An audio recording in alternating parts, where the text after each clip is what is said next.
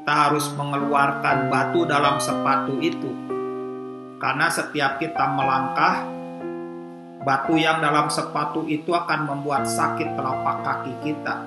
Walaupun itu kecil, nggak nggak besar, tidak seberapa, tetapi batu dalam sepatu itulah yang membuat kita tidak nyaman. Itu juga yang terjadi di banyak hal dalam kehidupan ini. Seperti Abraham, dalam kesalahannya dia melahirkan Ismail.